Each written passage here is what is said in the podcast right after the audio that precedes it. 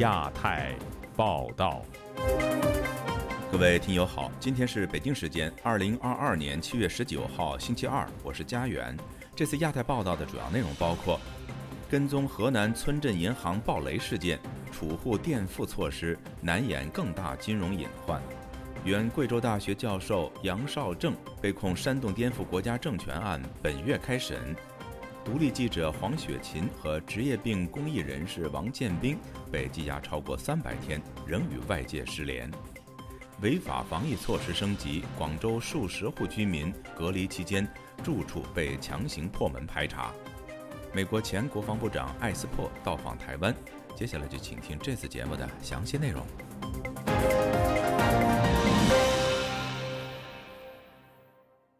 中国多地村镇银行暴雷事件持续发酵。继中国金融主管部门承诺启动对五万元以下的储户的垫付措施之后，上个周末，当局更向众多的维权民众发出了信心喊话：储户的存款到底什么时候能够安全取出？该事件又对中国金融系统造成怎样的冲击呢？请听本台记者陈品杰的报道。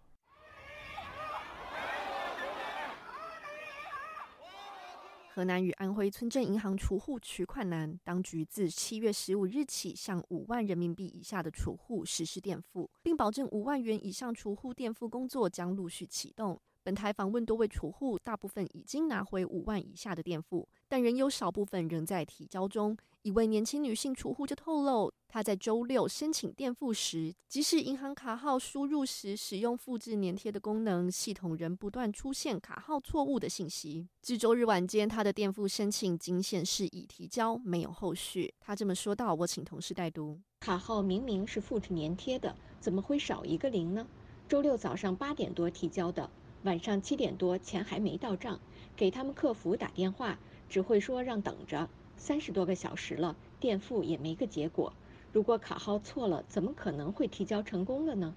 打客服电话也没进展。不过也是有幸运的储户顺利拿回垫付。一位化名阿峰的储户就向本台说，他下午登记过了几个小时之后，立即拿到河南的垫付，反倒是安徽银行的垫付款项尚未收到，效率不高。阿峰说：“我请同事代读他的回复。这次暴雷，我不幸踩中河南三家银行，安徽一家。”但都是许昌农商银行控股的，河南三家十五号当天就到账了，拿回十五万，还有安徽那边银行一万本金还没有垫付给我。中国银保监会有关部门负责人十七日就近期重点工作进展接受了中国银行保险报的采访，罕见承认有聚集性群访的事件。负责人强调会如期垫付金额五万以下的客户，下一步将启动五万元以上客户的垫付工作。同时，他否认七月十一日发布的五万元以下垫资公告与前一日河南郑州发生的聚集群访事件有关。七月十日，来自中国各地的储户大规模上街维权，发生暴力冲突，储户聚集在中国人民银行郑州支行前，现场抗议者被警察包围，同时有一群身份不明的白衣男子强行驱散人群，一些储户甚至遭到殴打。一位自称是老党员的储户告诉本台，他顺利拿回本金的垫付。他这么说道：“我请同事代读。确实，这次垫付河南是做到了。我理解是基于储户的压力，有可能是分化，更有可能是维稳。毕竟马上二十大马上要到了。据我所知，这次你哪怕存的是五万，但如果你有其他的，比如利息还没取出过，只要户头超过五万，这次好像都没在垫付的名单中。”五万元以下垫资公告传出之后，互联网上开始有存户担心这是当局的分化手段。在微博根据此次暴雷事件设置的超话里，有网民就表示，原本应该按照相同比例给储户垫付一部分，但这样子减少不了维权者的人数。先垫付五万以下的储户，当局能够用最少的钱摆平最多的维权者，剩下的人越少，发生的音量就越小。中国的经济学者龚胜利就向本台说，这一次村镇银行暴雷事件显示当局的监管制度有问题。其实他都很清楚的，一笔钱出去，一笔钱走，都看得一清二楚，看得到，又走掉了，又跑掉了，又漏掉了，怎么可能出现呢？这是哪里出了问题啊？如果一个实施的权利，它不能在阳光下进行管制，那么它一定会出的问题的。自去年爆发凤凰金融诈骗以来，互联网平台与科技金融隐患早已存在，金融监管怠惰恐酿成更大的社会问题。七月十八日，李村镇银行暴雷事件整整三个月，储户们辛苦赚来的存款何时能够全部回家？每个人都在问。自由亚洲电台记者陈品杰华盛顿报道。贵州大学经济学院前教授杨绍正涉煽动颠覆国家政权罪一案，将于本月二十九号在贵阳中级法院进行不公开审理。据报，杨绍正在羁押期间多次遭到严重体罚。以下是记者古婷的报道。被贵州市检察院以涉嫌煽动颠覆国家政权罪起诉的贵州大学经济学院前教授杨绍镇，将于本月下旬在当地法院接受审判。据杨绍镇的友人说，杨坚持不认罪。代理律师将会做无罪辩护。自由亚洲电台记者本周一向杨绍镇其中一位代理律师查询该案，该律师证实案件将于七月二十九日在贵阳市中级法院开庭审理。他说，上星期接到了开庭的通知。上一星期接到的吧？他的时间二十九号上午九点三十，贵阳市中级人民法院。之前还有个庭前会议吧？二十七号。这个案件都不公开审理的。据维权网消息，杨少振于去年五月十八日被国保秘密抓捕，并以涉嫌煽颠罪指定居所监视居住半年后遭批捕，现关押在贵阳市第一看守所。据知情人士告知。该案将于七月二十七日召开庭前会议，二十九日在贵阳市中级人民法院开庭。杨绍振不认为自己有任何违法犯罪的行为。杨绍振认为，如果任由掌握公权的人不受制约的枉法滥权，每一个中国人都有可能受到像他自己经历的可怕遭遇。消息称，此前杨绍正的辩护律师曾代理控告办案人员刑讯逼供、虐待被监管人。贵阳市检察院否认指控。今年三月三日，辩护律师再次向贵州省检察院提出了相关办案人员涉嫌构成刑讯逼供罪、虐待被监管人员罪的控告。据说杨少正在被监视居住期间遭到警察拳打脚踢、罚站、长时间固定坐姿，期间因体力不支几次晕倒在地，近期体重下降了近五十斤。杨少正的其中一位律师周一对本台证实了这一说法。我明天去吧。听说他在里面体重减轻近五十斤，估计是吧？估计是吧？看他挺现在挺瘦的。四年前，杨绍振曾在互联网发文，公开批评中国共产党每年要供养两千万党务人员，给国家带来的损耗是二十万亿元人民币。其后被贵州大学开除。杨又因发表批评政府的言论，多次被贵州警方约谈、传唤及警告。三年前，杨绍正在微信群讲三十八军军长徐清先的司机披露说，六四杀了三千至五百名学生，遭警方传唤八个多小时，期间要戴上手铐脚镣和固定在老虎椅上，并被要求脱光衣服等。关注杨绍振的湖南艺人士陈思明对本台说：“杨绍振时常发表针砭时弊的文章，追求公平正义。”受到许多网民的尊敬。他说，给他的印象最深的是杨绍正有关公款养党的文章。这些问题都击中了要害。后来他被贵州大学开除了，然后又被秘密逮捕了，律师和家属都不能会见。据说呢，还遭受了酷刑。当然我没有证据啊。这次听说杨教授要正式开庭了，因为在五月份的时候。也传出他要开庭，后来又被取消了。陈思明说，他非常关注此案开庭，希望杨绍正案得到公平公正的审判。我希望杨教授及其律师家属的合法权益受到尊重。我们大家都来关注杨绍正教授。国际上的各个人权团体再一次强烈的关注杨绍正教授。五十二岁的杨绍正原为贵州大学经济学院教授、硕士生导师和贵州大学高等教育评估与研究专家。他曾经是贵州大学经济类学科首个被引进的人才，其后因为发表政治言论，多次受到当局处罚。自由亚洲电台记者古婷报道。中国独立记者黄雪琴和职业病权益倡导者王建斌去年九月失联至今已经超过三百天，他们被控煽动颠覆国家政权至今都没有进一步的消息。详情请听记者陈子飞的报道。我的儿子叫王建斌，我的娃娃是一个很好很优秀的娃娃，不知道他犯了啥错误，执法机关把他逮捕了。执法机关能不能给我们做家属的、做父母的一个很合理的解释？为啥要做？这一段视频是中国职业病权益倡导者王建斌去年被逮捕时，他的父亲拍摄并上载到关注黄雪琴和王建斌的专业。呼吁当局尽快回应他们被拘捕的原因，但王建斌已经失联超过三百天，家属仍然没办法得到答案。成立专业呼吁协助他们的朋友 Jet 接受本台访问，他表示，他们被当局控以煽动颠覆国家政权罪，案件在三月时被移送广州市检察院后，家人到目前为止仍然没办法与他见面。却表示，朋友都担心他会被。施加精神上的苦刑，被单独关押，这个过程其实是非常难熬的，长时间持续的审讯你，被人提审，然后恐吓威吓，你接触不到任何的人和任何信息，你不知道外面发生了什么，就是一种酷刑来的，其实是一种精神上的酷刑。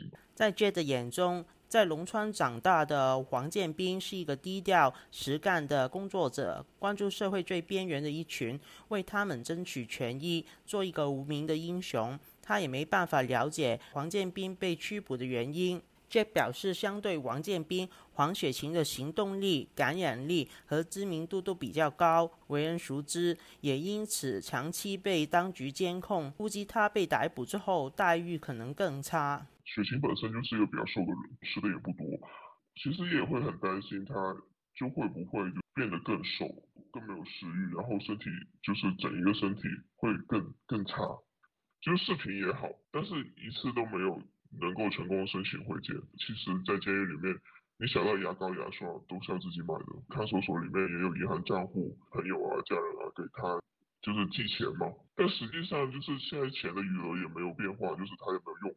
包括他们在里面是否有受到酷刑等等的，其实我们都是不清楚的。Jet 透露，他们被逮捕之后，多名与他们有接触的朋友都被公安传问，甚至有人被逼迫在不曾说过的口供词上签名。朋友其实也受到了非常多的压力，基本上就是能够抓过来盘问的、询问询的，都抓过来问了一遍，被盘问了就好多次。很多人的那个手机啊、电脑都被没收一段时间，有强迫你去打开那个电子设备的密码，去看里面的一些，比如说聊天记录啊等等的东西，给你很多的，就是威胁啊，甚至是有人是。他没有这样说，但是警察就直接把这这些东西就变成他的口供，强迫他签字，伪造口供吗？却表示他们多名的朋友虽然承受很大压力，但认为站在公益的角度，应该要顶住压力，继续为朋友发声。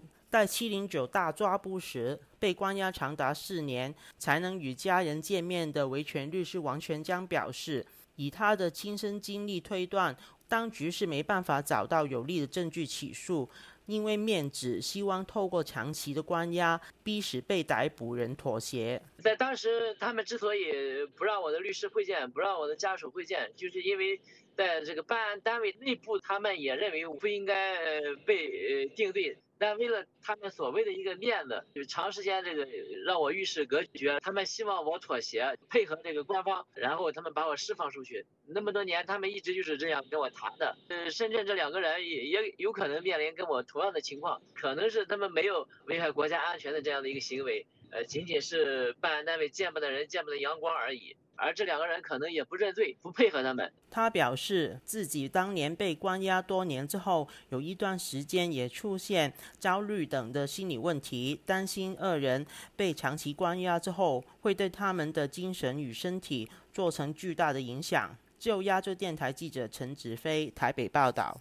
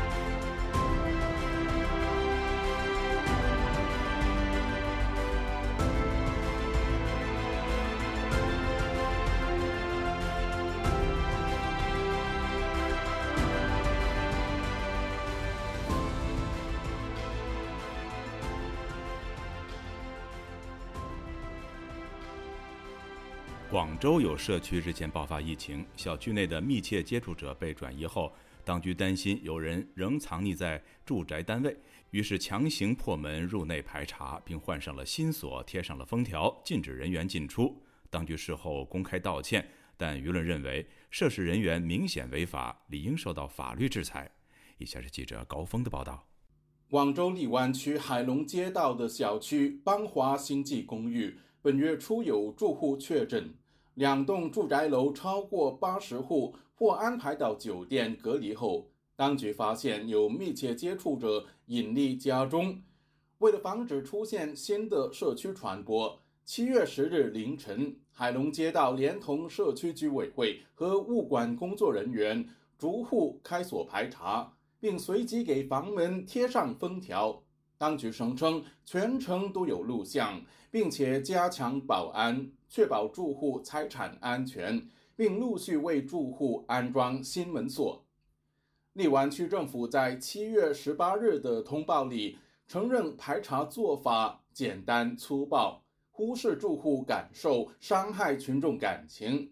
涉事街道负责人已向住户逐一道歉。承认错误并承诺补偿。当局说，对事件感到痛心，已成立调查组，将根据调查结果，依法依规依纪对相关人员进行严肃处理。本台尝试透过微信接触受影响的其中数名住户，他们均以事件已获解决为由，拒绝透露详情。广州异议人士廖建豪相信。受影响居民保持沉默，与当局采取的手段有关。按以前的习惯，为了平息这些民愤，都是掏一点钱出来买通或者部分人不了了之，从来不会提高到一个违法或者犯罪这个高度。就是拿一点小钱出来把这个事平息了，那就认为已经过关了。那些市民比较乖的，吓唬一下，不再有些什么反应，他们就过关了。破门排查事件饱受网民严厉抨击，有舆论认为私闯民宅是违法行为，当局这样做缺乏最根本的法律意识。关注事件的广州公民欧博表示，荔湾区政府公开认错根本无补于事。承认错误冇用噶。一个承认错误唔能够代表法律，你系为咗法律。承认错误是没有用的，违法就是违法。公安部门应当对当局的破门行为作出处理，这才是依法治国。除非是特殊情况，否则按照法律，即使有公安人员在场，当局也不能随便破门。破门搜查必须要有搜查令，必须要有人民法院的判令才能破门。当局不能打着防疫的旗号为所欲为。他把当局选择采取极端措施归咎于体制。我为咗订乌纱帽，我严啲好过啦。啊，你订好过我头痛啊！为了自己脖子上的乌纱帽，当官的宁愿老百姓受影响，也不要自己出事儿。我不破门排查的话，万一出了一两个漏网的确诊案例，给上面知道的话，会说成是。防疫不力，这样官员的乌纱帽就不保了。中国的体制就是向上负责，官员不是老百姓选出来的，他们不用向下负责。近日，广东出现多起新冠本土确诊病例，广州市内海珠、荔湾、天河等多区都出现个案。自由亚洲电台记者高峰香港报道。中国经济成长率在第二季度仅为百分之零点四，相关债务更高达 GDP 的二点六倍。但当局仍计划向世界银行疫情应对基金捐资五千万美元。有学者认为，在封城、清零等防疫措施下，习近平的左转政策已经重创投资信心，再加上全球供应链正加速撤离，中国的债务偿还与经济复苏能力前景堪忧。请听记者夏小华发自台北的报道。台湾中央社报道，华裔美籍学者裴敏欣表示，中国从二零零九年起大幅举债，刺激经济成长，如今债务占国内生产毛儿 GDP 比例高达百分之两百六十四。河南村镇银行爆发弊案，储户挤兑，中国资产规模约十四兆美元的近四千家中小型银行面临类似的系统性风险，恐怕会引发连锁反应，爆发金融危机的可能性比过去高。加上对于疫情的清零政策，经济成长快速放缓，债务炸弹倒数计时声越来越响亮。对此，台湾的中华经济研究院 WTO 中心副执行长李纯接受自由亚洲电台采访研判，这反映中国农村村镇银行监管制度有很大的问题，导致周转不灵。李纯说：“是不是会引发它整体这个呃金融危机？现在看起来应该还不会到那个程度了。中国在这个计划经济之下，它其实有非常多的呃手段可以来处理这种局部的问题。”台湾云林科技大学财务暨金融系。暨研究所教授郑正炳接受自由亚洲电台采访指出，中国到底负债多少有不同的数字。IMF 也就是国际货币基金组织公布为例，他说，如果是针对中国的这个中央政府的话，哈，我看到统计数字是中国这个国债就是以政府为主的国债，那现在统计上面是占 GDP 的大概百分之九十几。那如果你把这个地方政府还有那个民间的负债都加起来，它大概就超过。GDP 百分之两百六，我有看到估到三百多。不过郑正炳表示，美国国债比重占 GDP 一百二十几，比中国九十几更为严重。中国也比意大利等欧洲国家相对还好，平均值比欧盟的平均值多一点。但是中国若加上地方政府和民间企业的负债比例，的确非常高。尤其国务院总理李克强曾经说，中国有六亿的人口，每人人均所得在一千块人民币以下。所以，中国的地方负债和人民的穷困情况很严重。中国媒体报道，中国第一季国内生产毛额 GDP 年增百分之四点八，第二季年增只有百分之零点四，今年上半年 GDP 年增只有百分之二点五。中国财政部长刘昆最近仍在 G20 的财长和央行行长会议上宣布，中国计划要向世界银行的疫情应对基金捐资五千万美元。对此，郑正炳认为，这个国家其实财政状况并不好，但是他为了要展现他可以跟美国 PK 的这个大国的形象，所以他不管在“一带一路”上面，或者现在对第三世界或者其他国家的援助，他的金额还是非常大。那实际上，相对于地方政府的财政是非常糟糕，很多的报道就是地方政府的官员被减薪，甚至很多中国有很多学校，他在吸引尖端人才的时候，他最近的薪水也是被呃大量的砍下来。郑振炳说，加上中国非常惊心动魄的在房地产一直发生很大的问题，包括恒大集团、融创中国、上海世贸等大型的企业违规跳票、烂尾楼停盖的事件，已经扩展到二十二个省份，超过一百多个楼盘，金额非常大，各省份地方财政症会更加恶化。北京大学经济学院教授曹和平日前受访指出，中国今年如果要达到百分之五点五的经济成长目标，下半年的成长率就要有百分之九，显然不现实，百分之六才有可能。因此，全年百分之四到百分之四点五是较为合理的预期。曹和平就主张提振消费的简单直接的方法，就是向中国老百姓发放每人人民币两万元的消费券，补贴消费者要比补贴企业划算，刺激消费。要比刺激生产有效。但郑正炳认为，直接发放给中国民众消费券效果有限。他说：“上海在第二季度的时候，它的经济增长率是负十三点多，那就是因为封城，人员根本不能流动，整个商业的活动、民生消费的活动全面停止。哈，omicron 的新的变种又出现，哈，中国又传出来，在很多城市又开始进一步的封城。他用发放消费券的方式，的确是有一些刺激效果，可是因为 omicron 的呃封城的状况呢，并没有完全解除，所以这种扩张性的财政政策，它的效果可能还是有限。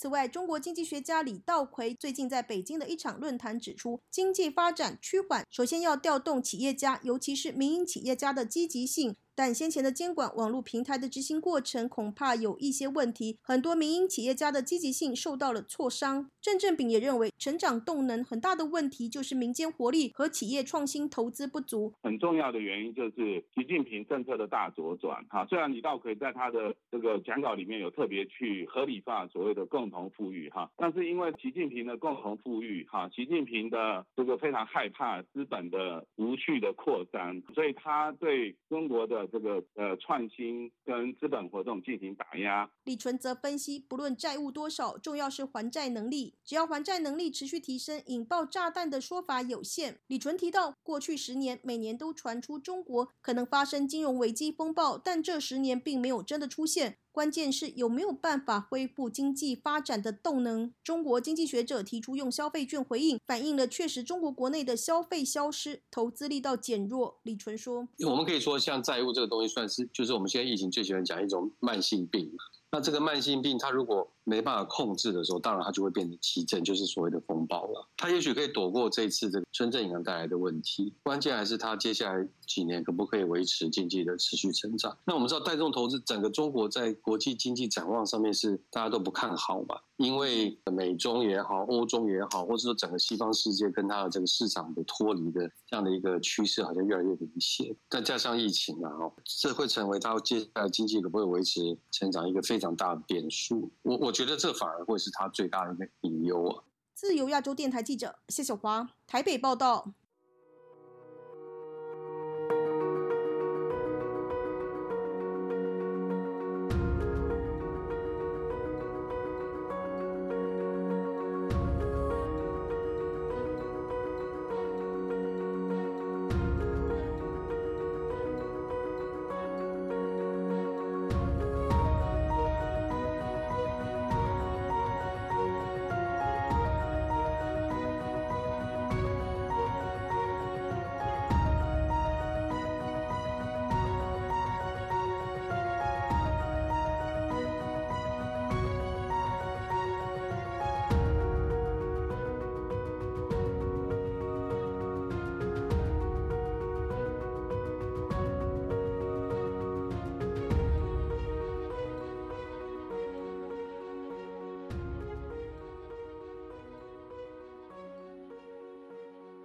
国务院日前向国会提交了一份有关防止种族灭绝和暴行的年度报告，其中再次点名中国政府在新疆实施种族灭绝、反人类罪以及强迫劳动等问题。此举引发中国外交部的反弹。请听本台记者凯迪的报道。七月十四号，美国国务院发布并提交国会二零二二年度埃利维塞尔种族灭绝和暴行预防法报告。该法案旨在通过提高美国政府预防、减轻和应对此类危机的能力，帮助防止威胁到国家和国际安全的种族灭绝和其他暴行。该法案于二零一九年一月生效。今年年度报告再度点名中国，表明美国将继续和盟国和区域伙伴合作，敦促中华人民共和国结束在新疆发生的反人类罪和种族灭绝罪行径。报告提到，二零一二年七月。美国国务卿布林肯会见了维吾尔拘留营幸存者、活动人士和新疆被拘留者的亲属，以表达美国对追究相关暴行和更广泛的中国侵犯人权行为责任的承诺。这一承诺反映在为促进问责而采取的措施当中，包括拒绝某些参与镇压少数民族、宗教少数群体成员和宗教与精神修炼者的中国官员入境美国，以及实施金融制裁和出口限制等。报告同时指出，美国国务院和国际开发署还支持与新疆强迫劳动有关的调查报告、非政府组织能力建设和倡导工作。世界维吾尔代表大会中国事务部主任伊里夏提认为，该报告不仅点名中国当局的罪行，而且特别强调美国一直会继续坚持他们的立场，反对对维吾尔人的这种种族灭绝、反人类罪、强制劳动的暴行。针对这份报告中的指控，中国外交部发言人汪文斌周一老调重弹，指称该报告无端抹黑中国新疆人权状况，肆意攻击中国政府治疆政策，并且抨击美国是黑老大做派等等。国际人权组织中国观察的中国部主任理查森向本台表示，北京这种一如既往完全否认的态度都在意料之中。They know they can't argue on the facts. 他们无法就事实进行争辩，因为在公有领域已有太多的事实了。他们只能以愤怒的言辞作为回应。理查森认为，美国国务院的上述报告虽然就中国在新疆的相关罪行做出了正确认定，但并未说明如何推进对罪行的实际调查，以进行追责。我们认为追责是对中国政府未来进一步的人权践踏进行威慑的关键优先事项。希望这会是美国政府的重要优先事项，尤其是回应即将发布的联合国关于新疆人权侵犯的报告。今年五月，联合国人权事务高级专员巴切莱特访华时曾到新疆。但人权组织质疑他对中国政府态度软弱，甚至沦为中方在新疆恶行的洗地工具。巴切莱特还将联合国有关新疆人权问题的报告从去年推迟至今仍未发布。理查森还呼吁各界以法律手段向那些中国官员追责。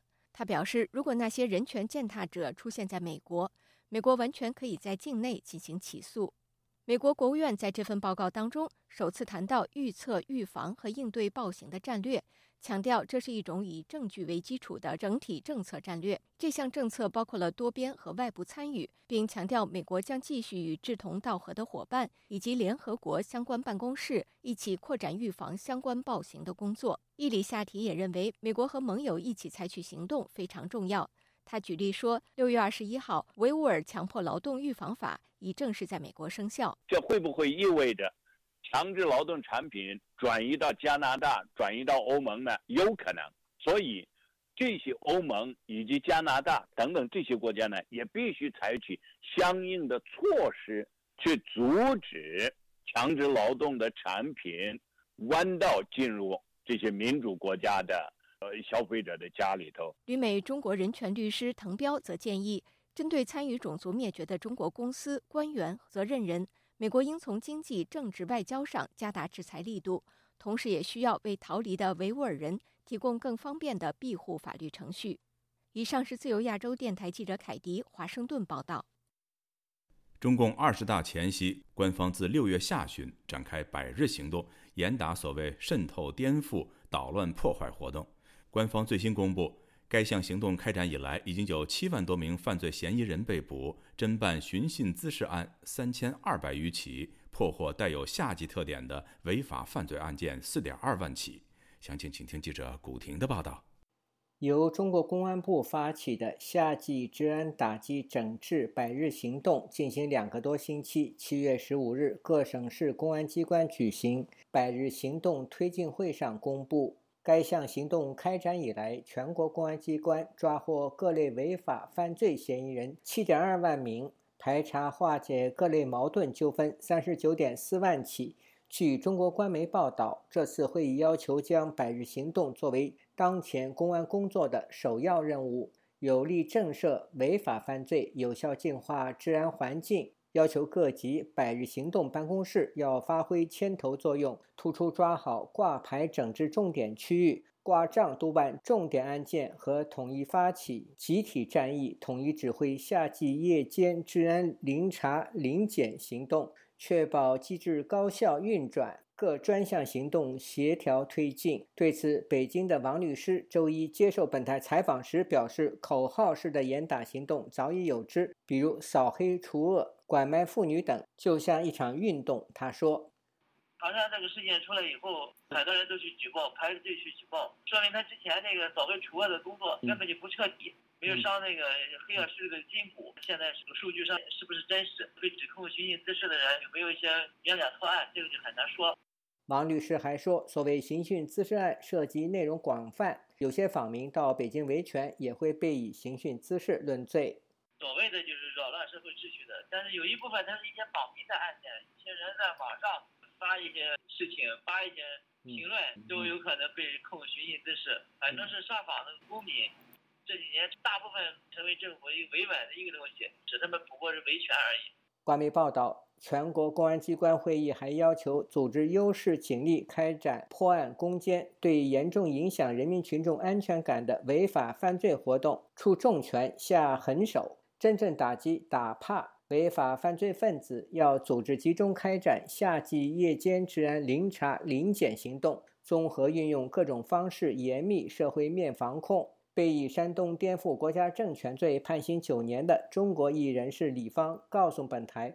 他自从2001年至2010年在广东韶关监狱被羁押期间，多次遇到被严打判刑入狱的人。他认为此次警方严打行动与中共即将召开的二十大和庆祝十一有关。他说：“公安这种严打，每一年都有好几次，有来自公安部的，有来自省公安厅的，还有地区、市、县。”呃，不同级别的这公安的严打，呃，以前我们在监狱的时候呢，这个严打的次数呢就感觉非常的频繁。为什么呢？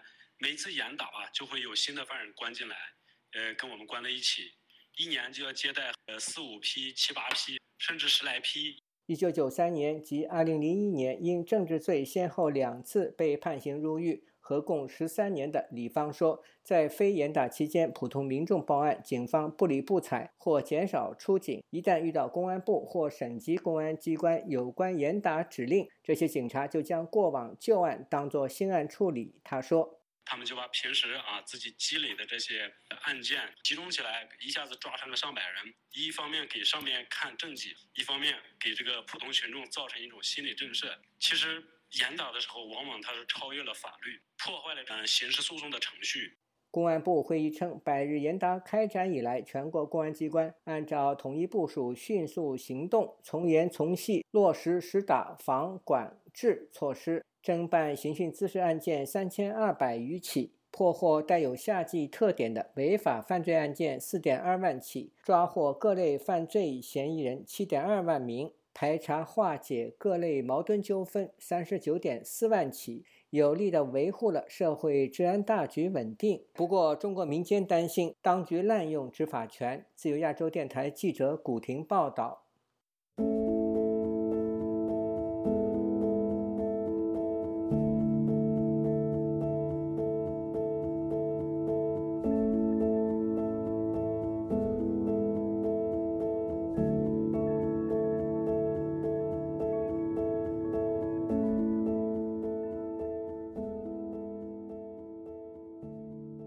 七月十八号，美国前国防部长艾斯珀率团抵达台湾访问，并将会见蔡英文总统。艾斯珀卸任后曾提出台湾是主权国家，呼吁美国重新检视一中政策。接下来是记者夏小华发自台北的报道。台湾外交部十八号发布新闻稿表示，美国大西洋理事会访问团由前美国国防部长埃斯珀率团。意大利前总统外交顾问史德方尼尼和大西洋理事会资深副会长博贝利等三人，在十八号到二十一号访问台湾。台湾外交部发言人欧江安说：“艾斯培他担任美国国防部长期间，他多次的公开表达对民主台湾的支持跟承诺。在他卸任之后，也持续的关注台湾海峡的和平跟稳定，是台湾忠实的朋友。随着俄罗斯跟乌克兰的战事爆发之后，我们看到国际社会对于台湾直接面临威权。”政体的威胁是更加警觉以及关注。外交部因此期待，就这一次的访问，能够加深美国以及欧洲政策圈对台湾的深入了解跟支持。台湾国防部智库国防安全研究院所长沈明世接受自由亚洲电台采访指出，埃斯伯在特朗普时期担任国防部长，对中强硬，尤其在国防和军事方面，和时任国务卿蓬佩奥是很好的搭配。两个人都是西点军事学校毕业，对中共很了解。埃斯伯到台湾，如果能够让美国更清楚地表达对中共如何反制，非常重要。沈明是说：“就埃斯伯的观点，其实他一直认为中国就是美国最主要的敌人。那如果说当现在美国军力超越中共的时候，他并没有采取强力的措施来回应的话，等到中国的军力超越美国的时候，我想那个时候已经美国陷入被动的状态。陷入被动状态是说，他对介入台海或者介入西太平洋的各种这个冲突跟事端，他可能犹豫跟考虑会更多。我想这也是埃斯培他目前呃最关心的。埃斯伯曾在美国第五大国防合约商雷神公司担任政府关系副总裁七年，之后进入五角大厦担任陆军部长时，负责领导军队的采购工作。二零一九年八月被特朗普任命为国防部长。二零二零年五月发生弗洛伊德因为警察执法不当丧命，埃斯伯反对动用军队镇压抗议与暴乱。特朗普二零二零年十一月在推特宣布开除埃斯伯。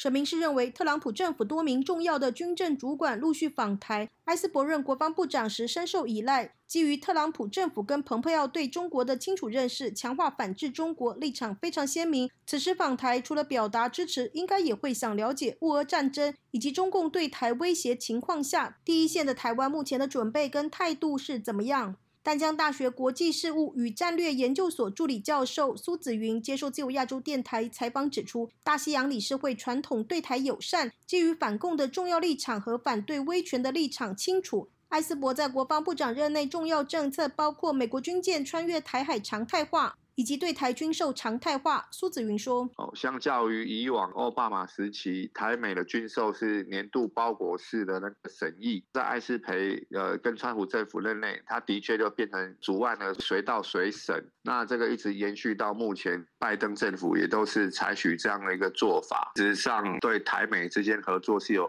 贡献。他在呃卸任后不久。”我就曾经是马坎研究所的那个身份，强调民主国家的合作对于遏制或遏阻威权的侵略。是非常非常重要的。在卸任后，也就是持续的关注台海的和平跟稳定。艾斯伯今年五月接受日本共同社视讯专访，再次公开宣示台湾是主权国家。美方重新审视一中政策的时候已经到来。长期以来，美国政府采取回避明说的战略模糊政策，应该有所调整。随着中国武力犯台的忧虑增高，美方的战略模糊应该转为战略清晰。沈明是表示，美国政府虽然在今年三月公布了国防战略，但艾斯伯认为拜登公布的国防政策不够清楚，还维持着模糊的空间。他对中就比较认为要比较采取强硬的态度啊，所以他才会认为拜登他公布的国防政策是不够清楚，还维持模糊的空间。然后他也希望说，美国能够承担印太的防卫的领导重任，而且很明确讲，就是中国，你就是美国的战略竞争对手。那也因为这样，所以你要投更清楚的表达，如果。中共它采取扩张或者强硬的态度，不管是在东海、在台海、在南海，美国当然要表示强硬的反制的态度，或者是做好周全的准备。苏子云认为，这个美国保守派的这个呃智库系统，对于抑制中国是有高度的一个共识。在这种情况下，他们来台湾访问，我相信就是对于未来美国政策的一个形成，不管现在呃是民主党执政，智库跟国会系统也可以发挥相对的这个影响力，可以让美国呃在对台海的政策上面可以更为平衡。自由亚洲电台记者谢小华台北报道。七月十八号，美国财政部长耶伦到访韩国，希望结束对中国稀土等商品的过度依赖。美国预计八月底召开芯片四方联盟工作会议，此联盟的目的是为了将中国排挤出芯片全球供应链之外。而韩国半导体业在中国有大量的投资和利益，面对是否参加芯片四方联盟会议，韩国再次面临选边站的压力。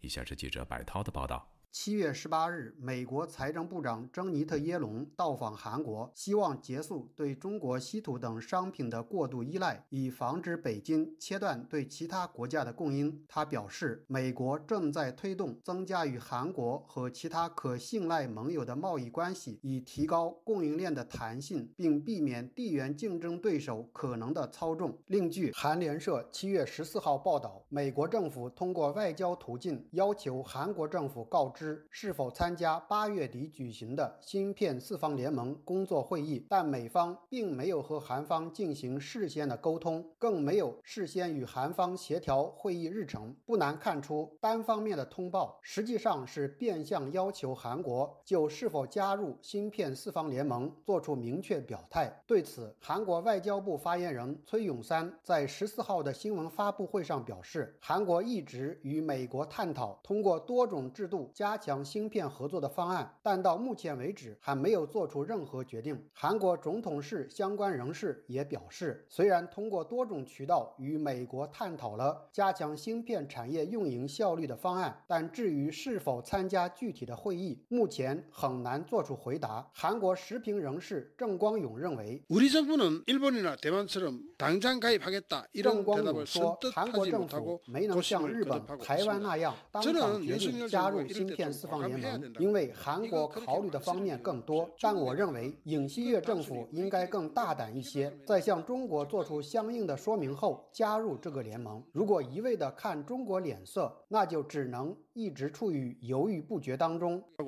芯片四方联盟是美国在今年三月提出的一个建议。美国是芯片设计技术领域的领头羊，韩国是存储器芯片及代工领域的领头羊，台湾被称为非存储器领域的最强者。日本在材料、零部件、设备领域拥有强大的竞争力。分析人士认为，一旦芯片四方联盟形成，就将打起对中国的半导体壁垒，从从而将中国排除在全球半导体供应链之外。韩国首尔经济在三月份报道芯片四方联盟的建议时，就认为韩国政府和企业很难接受。中国是韩国半导体产业的重要市场，三星电子、SK 海力士均在中国建有工厂，其产品在全球市场占有重要份额。如果韩国正式参与芯片四方联盟的话，可能被外界理解为韩国在芯片供应链领域参与了美国主导的封锁中国的阵营。如此一来，可能会引发中国的反对和报复。那么，目前仍在维持的韩国对华芯片贸易也会受到不利影响。与封锁中国说不同，韩国时评人士刘载一认为，美国如此急切的要组建芯片四方联盟，未必是为了封锁中国。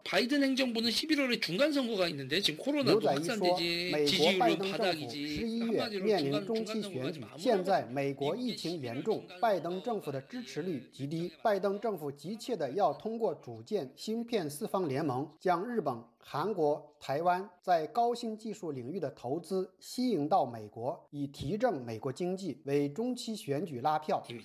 尹锡悦政府在上台后不久就举行了韩美首脑会谈，作为创始成员国加入了印太经济框架。可见，韩国在中美之间的重心已经转移到了美国这一边。但印太经济框架目前还只是一个概念框架，没有实质内容。而芯片四方联盟所针对的非常具体。韩国面对美国的要求，再次面临选边站的压力。但有分析人士认为，鉴于韩国。在芯片原创技术和设备领域，对美国的依赖度很高。韩国很难一直拒绝美方要求加入芯片四方联盟的建议。自由亚洲电台记者柏涛首尔报道。法国北部一家中国餐厅的西藏员工十一号疑遭中国雇主砍杀致死，引发藏族社团的抗议。来自瑞士、比利时、西班牙等欧洲国家的藏人十七号大串联，在巴黎举行和平抗议游行，声援同胞。抗议的藏人强调，中国人不能够决定藏人的命运，并呼吁司法彰显正义，还原真相。以下是记者蔡玲发自巴黎的报道：法国北部诺曼底费康市附近的圣雷欧纳德一间中国餐厅，十一号发生一起命案，三十二岁的西藏员工楚成。被刀砍杀致死。目前涉嫌犯案的中国籍老板、老板娘与厨师三人被控谋杀罪，遭到羁押。楚晨的尸体在停车场旁，无人问闻。直到当地民众报案后，整起案件才曝光。虽然中国老板向警方表示员工喝醉发生口角，但是负责这个案件的检察官迪多内表示，尸体被发现时。身边插着一把刀，因此全案朝向故意杀人展开调查。事件曝光之后，一百多名来自巴黎、雷恩、南特、马赛或图鲁兹的藏人于十四号包游览车前往楚城生前上班的餐厅，原本是为追思楚城，但是看到地上血迹，并得知楚城遇害后。被装进塑胶袋，放在垃圾桶旁，深感悲痛的他们，笨而破坏餐厅玻璃和桌椅，翻倒餐厅前的车辆。十七号于巴黎举行的和平抗议游行，与会的藏人一身白衣，有不少是家人一起来参加，也有年轻一辈的藏人，从巴士底广场走到共和广场，约七千人参与游行。并为受害者念祈祷经文。楚晨的遗孀则抱着他的照片，走在游行队伍的最前面。他表示，楚晨是在2019年抵达法国，和许多藏族人一样，因为北京正在消灭其文化及语言，迫使他们逃离家园。这起事件引发西藏社群强烈反弹，不只是因为藏人对中国政权长久压制的不满，也因为海外藏人饱受中国老板欺压，终于酿成悲剧。有人认为楚成遇害，凸显中国人歧视藏人；也有人表示。藏人因为政治理由逃离家园，来到法国自由国度，竟然还是遭遇中国人的残暴行径，实在是很大的打击，不容许再发生这样的事情。藏人群起激愤的理由，还因为部分旅欧的中国网友在社交平台上对藏人社群与受害者冷嘲热讽，甚至称藏人为野人。并说无所谓，死了再换一个工人等等。藏人行政中央驻布鲁塞尔办事处欧盟宣传官员仁增曲真自布鲁塞尔到巴黎参加活动，他强调：“我们从来没有经历过这样的事情，真的很震惊。”并呼吁所有人保持冷静和克制。法国西藏社群与西藏之友的主席格马延里表示。游行是为了表达对受害者的支持与团结，并希望法国司法能够彰显正义，还原真相。他对自由亚洲电台说：“西藏自1959年被中国占领，上百万名藏人遭到杀害，如今在西藏没有基本自由，因此藏人在法国被中国人杀害，才会有这么多人响应。”他说。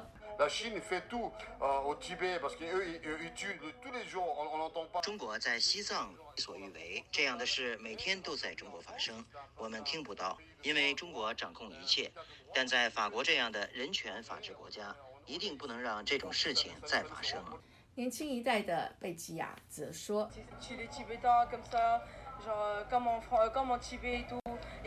他们就这样随意杀害西藏人，如同在西藏。他们还以为是在西藏，但我们现在可是在法国，在这里我们很自由，这是在西藏所没有的。这起命案也引发了对于藏人在西方国家生存的讨论。八千到一万名藏人居住在法国，其中四分之三是政治难民，没有一技之长，不懂当地语言。使得不少流亡海外的藏人会选择为中国老板工作。百分之六十的西藏难民选择到中国餐厅工作。西藏流亡政府国会议员图登加措表示，受害者逃离中国的侵略、占领与压迫，就希望找到一个和平安全的避风港，没想到却被中国侨民攻击。目前三位嫌犯都是中国籍。藏人会有如此强烈反应与情绪，就可以理解。现在，所有在中国餐馆工作的人都说，他们很担心，不再感到安全。他说。